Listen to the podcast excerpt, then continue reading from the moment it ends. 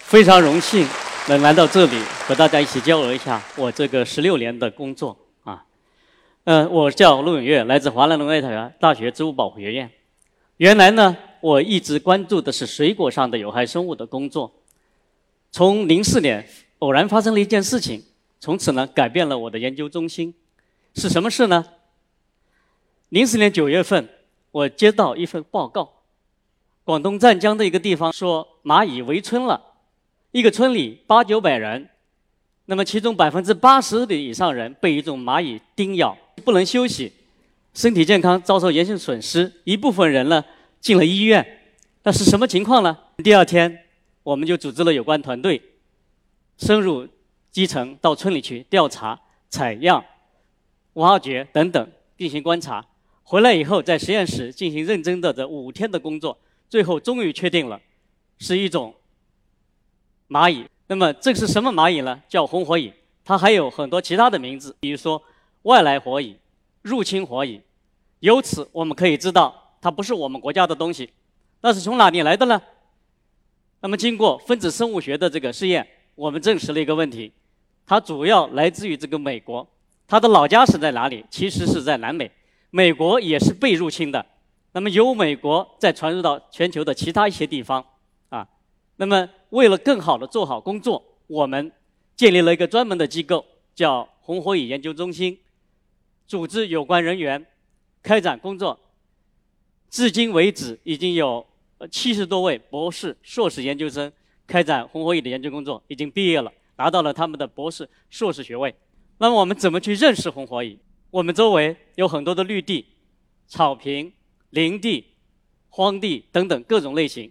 好，如果你看到路边有土堆，如果你看到草坪上有土堆，如果你看到林地边有土堆等等，那么注意了，这就可能是红火蚁的家。它是地心性的生物，那么它以土地为生存的这个建房子的地方。那么建成以后，在地面就会形成一个大小多大呢？宽一般情况下二十厘米到五十厘米，高呢十厘米、二十厘米、五十厘米啊。我曾经见过一个蚁巢，宽有一米二，高有七十厘米。后来我挖开它的深度多深了？一米五的深度啊。整个这就是它的一个家。如果我们打开蚁巢的看一看的话，里边是蜂窝状结构。那么我们可以看到。蚁巢的整个上下分为上边是房子，下面是地下室，哈，周围还有向外延伸的各种辐射状通道，那么很多，那是干什么的？那是它生活、平常活动的地方。那么红火蚁的家庭是一个完整的大家庭，它叫社会性昆虫。那我们家里有爸爸妈妈、儿子、儿女儿，我们家有这样的啊。那么红火蚁家有没有呢？也有这样的结构，从小小的卵开始，到发育成多种类型的幼虫。再到多种类型的蛹，再到成虫，一二三四四种类型的成虫，好，他们家的结构比我们家还复杂啊。那么这样的一个结构下，如何去调控，如何去正常的生长呢？这就是个非常严重的问题。我们知道，在整个家庭结构中，谁是老大？蚁后是老大，啊，蜜蜂中叫蜂王是老大，红火蚁中呢，蚁后是老大，蚁后是说了算的，通过各种方式调控着整个蚁群的发生。发展活动，叫你去打架，你去打架；叫你去搬东西，你去搬东西。针对同一类型，这些叫工蚁。一个蚁群中的工蚁也是由小到大的，大家都是成虫了，都是老大，都是长成成人了。但是个体不同，为什么个体不同？小时候吃的东西不同，营养状况不同，以后给他的信息、给他的营养、给他的各种命令不同，于是它长得就是不同了。有小小的到很大的，两个毫米的到七八个毫米大小。我们这叫什么呢？叫连续性变态。或者连续性、多态性，啊，那么这个是我们要看到的。你们注意，以后出去游玩到哪里去活动，那么注意了，如果还要看到这种蚂蚁的话，千万要避开哈，不要去干扰它。那么研究了红火蚁这么多年，我们也比较清楚的了解了它具有什么特性。下面我一一为大家道来。首先第一个，生殖能力特别强，我们简称能生。我们人类再能生，一生也生不了几个，对不对？但是红火蚁一头。健康的蚁后一天可以产多少后代呢？从五百到一千五都可能。那么一个蚁群里边如果有一头蚁后还好说，如果有十头呢？我曾经挖到过一个蚁群里面有两百头蚁后，你算一算一天能多少后代？那么这个数字是相当庞大的，所以叫能生。还有一个特点，以后在年轻的时候他还没结婚，一旦结婚就结一次婚，或者是上天去交配一次，可以终生产卵，不要再交配第二次了。多少年呢？六到七年继续产，每天产这么多，这个功能是相当强大的，我们人类是无法企及的哈，很多生物都是无法企及的啊。这是第一个特征，我们要了解的叫能生。第二个特征是什么呢？会飞，不是说整个所有的都会飞，它的一些具有生殖能力的个体，那么到时间了，条件合适的，春暖花开了，要去找对象，到哪里找对象呢？从它的窝里爬爬出来，飞到半空中去，公的找母的，母的找公的，然后在那边交配，交配完以后，整个工蚁全部就掉下来死了，那么整个雌蚁落到地下去以后，翅膀。脱落，重新找地方挖孔建巢，成为新的家。那么这个建巢过程中也是极其艰苦的。你们要知道，以后建巢的过程中存活率只有多高？只有百分之一到三。一百头交配过的落到地下，只有一到三头能成功，其他全部死了。啊，脾气比较暴，一言不合即出手。它不仅是跟其他蚂蚁打架，跟其他生物打架，那么还跟同样是红火蚁的不同的相近的蚁巢之间见面就打架。那么打架几率是很高的。一般情况下来讲。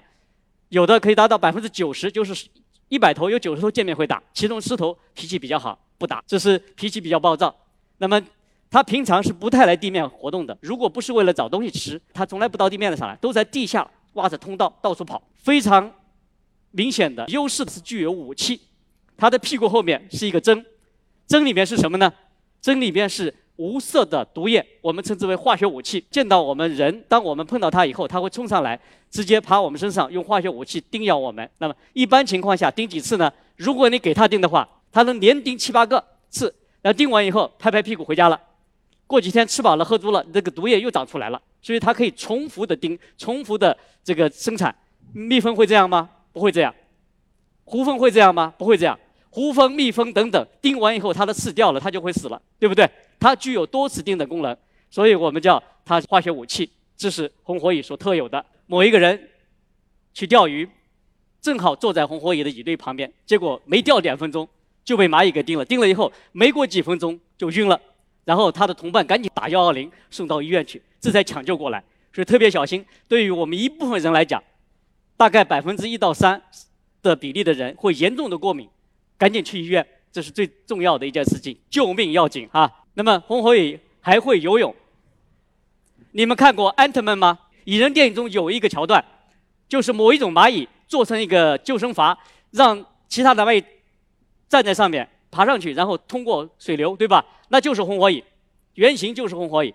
那么红火蚁它会遇到洪水冲刷、水淹它的时候，它会帮蚁群整个从蚁巢里边向上推，然后整个形成一个团，漂在水面上，哈。这时候我们要讲的了，显示出大无畏精神或者叫集体精神了。为什么？一部分蚂蚁在水层下边的，由于长期见不到空气，被憋死了。那总是不断的憋死一部分，然后循环一部分，这样的话能在水面上漂五天六天都能漂，啊，就牺牲小我成就大我，让蚁群存活下去啊，这是他们的目标。那么通常幼蚁以后都是在中间，公蚁在周围保护。一般情况下来讲。漂到一定的地方，如果出现岸边了，它会爬上去重新建巢，重新形成新的家。那么这个族群就活下来了哈。所以集体主义精神很重要，团队精神非常重要啊。你看一看，这是美国的飓风哈维飓风造成洪水冲刷过河面以后，最后河边所形成的这个到处是蚁群，初步估计十亿头以上的蚂蚁在那里哈。它的胃口比较好，我们吃东西会说这个不好吃，那个不好吃。红火蚁没这个说法，有的吃就不错了。一般情况下，我们统计了它的食物种类有一千多种，见到是是什么吃什么，树皮它都挖呀，小树皮挖干净了，然后就带回家，哎，也当做食物。有好吃的就吃好吃的，没好吃的赖的也要吃，所以胃口特别好，这是它的一个特征。那么喜欢阳光，这就是我们要注意的。路边的地方看看，草坪上土堆看看，因为它是变温动物，不像我们人冷了可以穿衣服，我们有厚厚的皮衣，到东北去还可以穿那个貂。变温动物往往需要阳光的滋润。呃，冷的季节尤其需要阳光晒，不然的话它体温上不来。那么数量极大。左上这个图是我们在实验室分离出来的整个蚁群。我们分离蚂蚁的时候，你们说是一头两头分离吗？不可能，我们都是克，啊，我最多的时候分离出一百多颗蚂蚁，一百多颗蚂蚁是什么呢？一千五到一千八百头一克，一百多颗蚂蚁就十几万头，在实验室就分离出来了。干什么？用来做实验、做观察、做行为学、做各种各样的实验哈。那么我们用手托给大家看看，这这就是一团蚂蚁。我们是一团蚂蚁给大家看的。一个蚁巢里面有多少蚂蚁呢？少则三五万头，多则三五十万头，最多的时候可以达到一百万头。我们一个县、一个区、一个地方有多少人啊？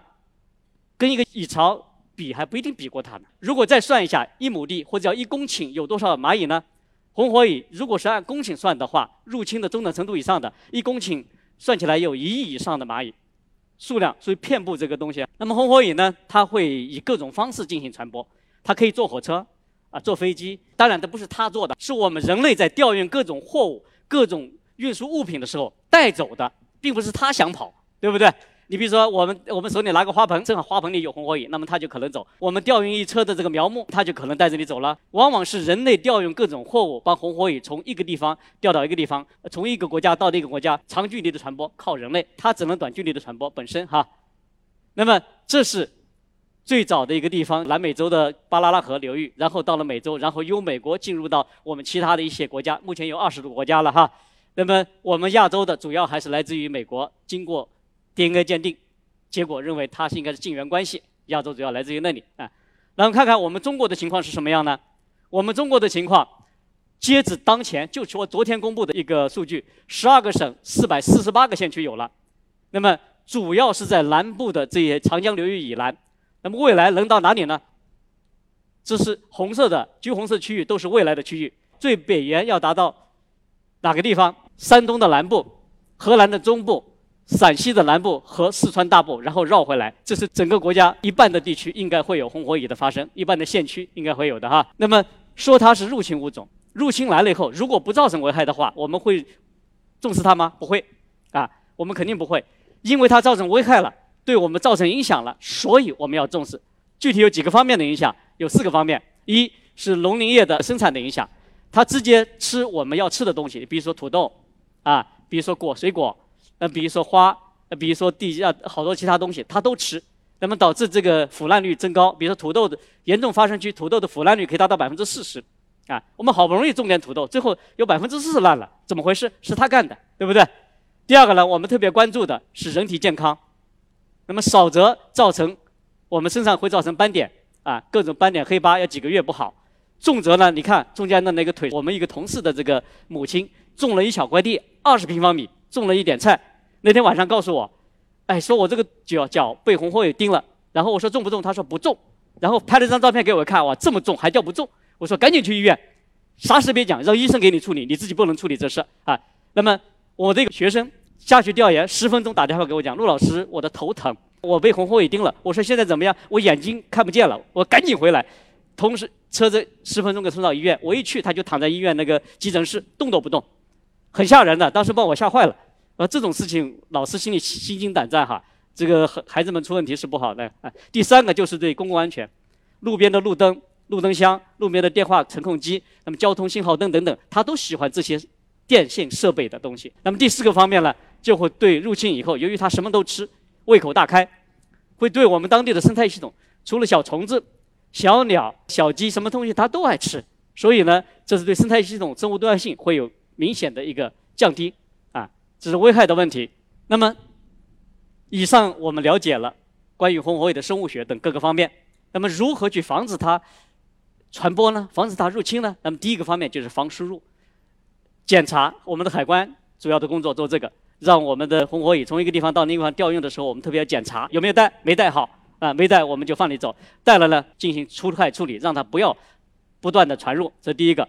第二个呢，在我们国内的各种物品的这个运输调运过程中，我们不能让携带红火蚁的各种东西传播，也要检查，也要除害，也要阻止。这是第二个。那么真正的我们在灭除红火蚁过程中，常规的方法是不起作用的。我在这里要强调的是，我们用水用开水浇是不起作用的。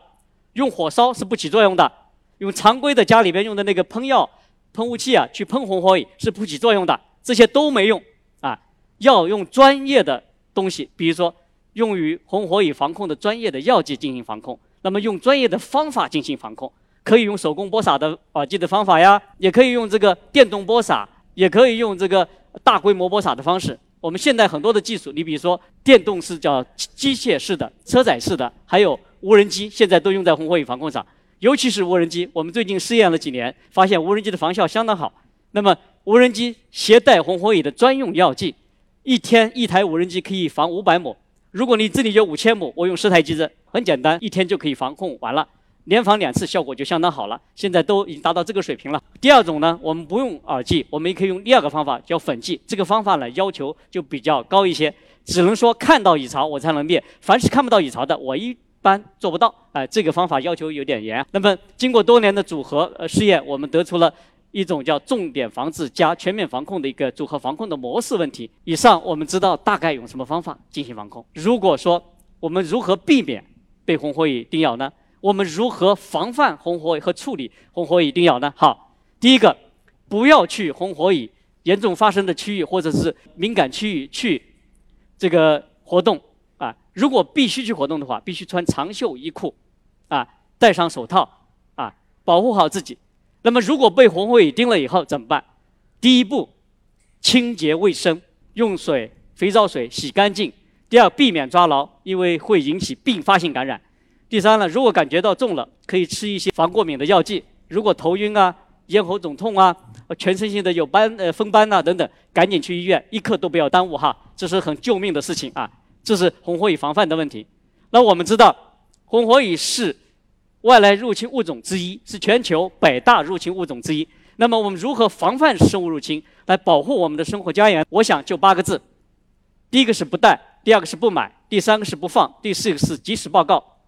不带是什么意思？无论你出国、出境还是干什么，都不要带鲜活的物品。第二个呢，对于我们在网上网淘很多的生物宠物可以买。那我去查了一下，目前我们国家网淘可以买到五十多种生物。那么买蜘蛛的、买蜥蜴的、买各种东西的，一般不要买这个东西。尤其从其他的国家，从欧洲啊、美洲啊、澳大利亚这些国家去买啊，不要去买啊！你买了以后，有可能就会形成新的生物入侵。第三个是，不要随便的把这个买的。这些东西给释放到野外去，比如说释放巴西龟，那么放生好像是个好事情，实际上不是好事情，往往很容易形成生物入侵。那么第四个，如果发现异样的情况的话，有哪个地方某种生物爆发了，要及时的向有关部门报报告，比如说农林业部门，比如说环境保护部门，比如说城市园林管理部门，向他们报告，他们会有专业的机构进行处理。以上呢是我向大家介绍了一下就关于红火蚁有关的情况，我们研究了这么多年，还会继续做下去。我估计。也得要做到我退休以后，我还有下边继续培养我们的接班人啊！好，谢谢大家。